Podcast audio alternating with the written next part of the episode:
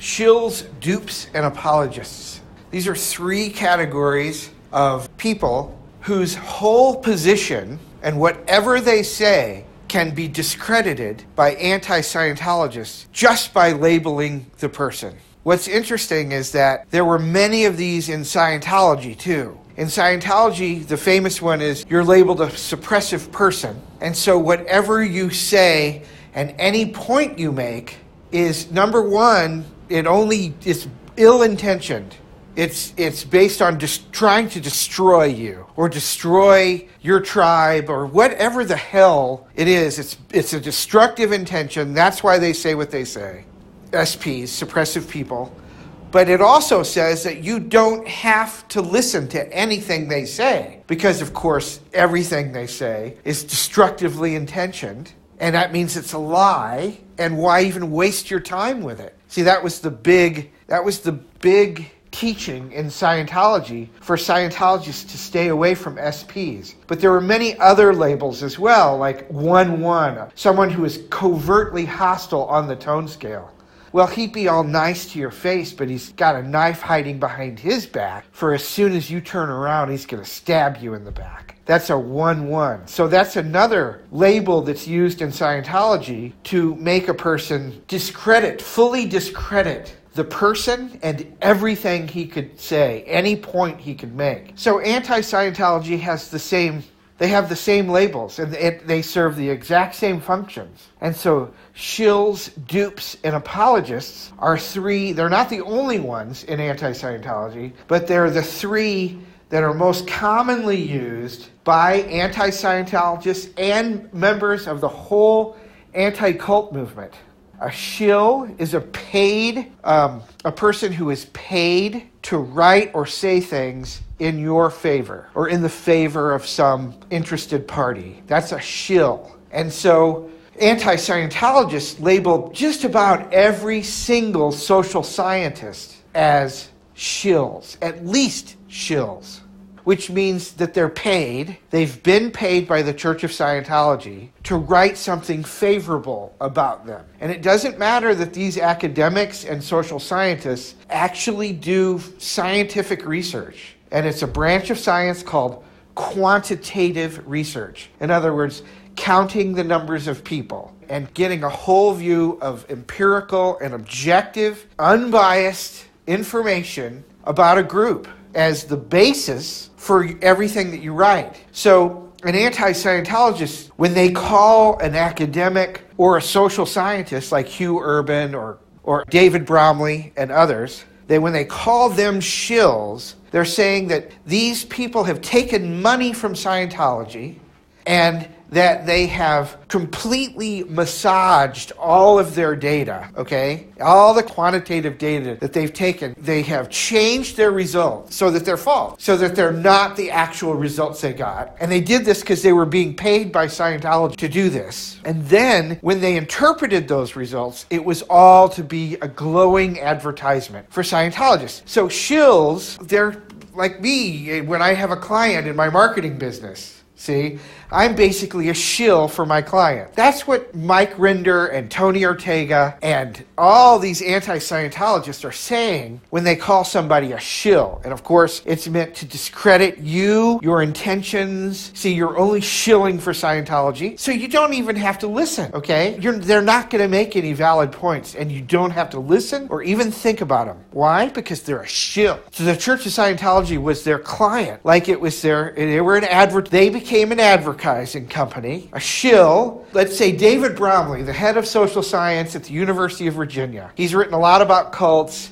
and other religions, including Scientology, all right? Now, this social scientist who heads, heads an extremely important department of social science at the University of Virginia, one of our most important universities in the United States, oldest and most important, one of them, Sorry. He's called a shill, see, by anti Scientologists. So David Bromley became the marketing consultant for the Church of Scientology. And so when he did all that research, he was just doing it. He was going to just take all that and he was going to market it. Okay, let's go on to dupe. Dupe is, dupe comes from intelligence community. It's a, It's a spy term. And a dupe is a person who is unknowingly working for the interests and running the messaging of the enemy. So it really is a term of war where one side that's at war with another side recruits people on the other side to do their work for them. They're not necessarily spies. A spy would be a knowing person that did work. Okay, but a dupe is way lower than that because they're so stupid they don't even know they're working for the enemy. That's another, for instance, Mike Rinder called Marildi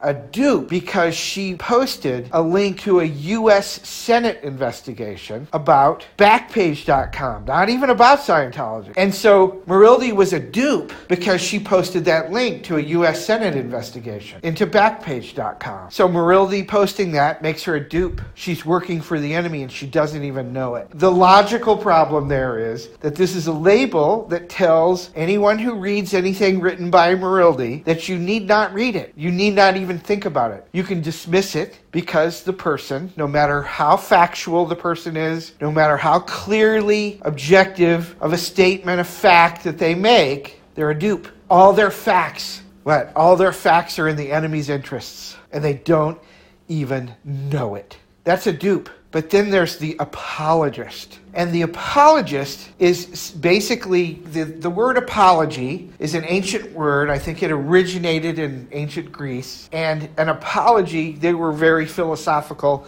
and they understood different philosophical positions. They're a much more philosophical society than ours is. Uh, it seems as though lots and lots of people engaged in philosophy, and they knew the rules of philosophy, and they knew the attack of another philosophy versus the defense of one's own philosophy against the attacks of other philosophies. So an apology was not, they weren't asking forgiveness for some part of their philosophy, they were defending it. And so, an apology, the classic, if you want to see a real apology, you read what Plato wrote about Socrates' apology. That's that is an apology. That's a classic apology. And you'll see, if you read that, it is fascinating. You'll see, if you read it, that he didn't apologize for shit in the modern sense of the word. He did not seek forgiveness for anything that he did. He simply explained what he did to this jury of 500 people who were about to sentence him to death. He is speaking in his own defense for what he did against the charges of corrupting the youth and blaspheming the gods.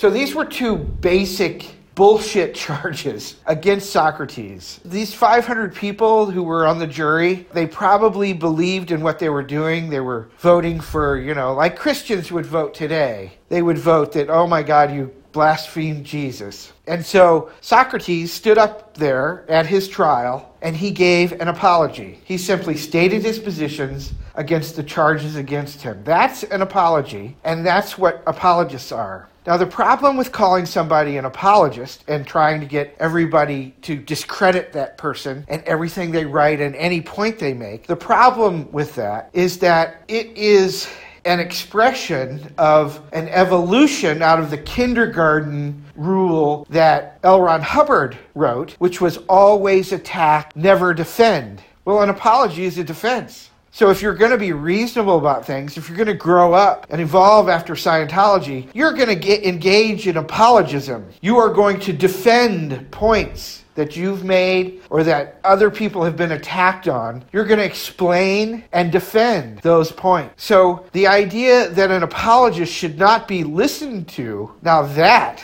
is an authoritative totalitarian idea. Okay? If you want totalitarianism, you want attack, never defend. From straight from L. Ron Hubbard. If you want totalitarianism and anti Scientology, you just label somebody an apologist and try to use that to discredit what they have to say. Because what you're doing there is the same totalitarian tactic that L. Ron Hubbard taught Scientologists to do. To label somebody an apologist and then not listen to what they have to say because they're an apologist, you are under authoritarian rule. If you disagree with those defense, you have to read that defense and, and do your best to understand it before you can show why you disagree with it. But if you're just a, you know, what a totalitarian unit, a pawn of a, an authoritarian regime, then you just use the label apologism, and that's the, all the thinking you do about it. And then you go out and you keep attacking without ever reading any of the defenses to your attacks. That's what OSA agents do. See? That is what OSA does. And that's what Mike Rinder and Tony Ortega and Karen De La Carriere and Leah Remini want to create. They want to create little OSA agents who never question what they're told and go out and attack, attack, attack, and never listen to any defenses to their attack. That's what they want to create little anti Scientology OSA agents.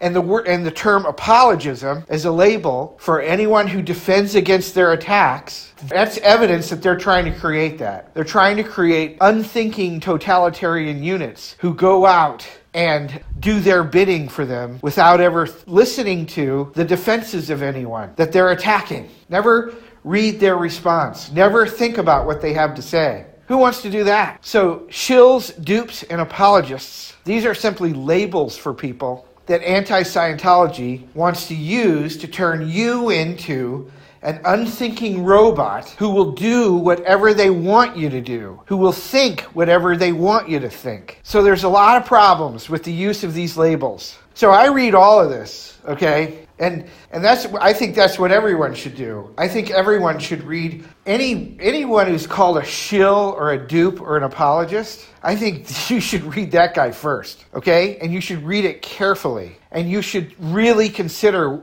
any facts, you know, be able to identify any facts which the person is presenting and think with those facts and then evaluate whether that person's opinions about those facts are valid. Even then, you don't have to accept it. Yeah, first you have to to know what valid reasoning is. And then you'll recognize that there could be two opposing points on any subject, each with valid reasoning. See, you may disagree with it, but you can't say it's not valid. You must seek out the best reasoning that the other side has. And you must have an open mind and you must test the soundness of the reasoning with criteria that you use to make sure that your own reasoning is sound. This is all extremely important after Scientology. That's what should be done, I think. And so, anytime anybody tells you that this person is a shill or a dupe or an apologist, you know that they don't want you to read this, okay? They don't want you to consider these ideas. They're trying to discredit this person without showing you any part of what he has ever said. And if you go along with that, then you're stupid. I'm sorry. And I'll tell you what, any person who's gotten themselves out of Scientology should have learned that this was what made them stupid as a Scientologist, and they can commit the same mistakes as an anti Scientologist and become just as stupid as they were in Scientology. But most people, they go through a phase. It's a phase of their anti Scientology membership. It's just a phase. Eventually they grow out of it. I grew out of it, and I'm hoping other other anti-Scientologists grow out of it too. And so that's one of the reasons I write.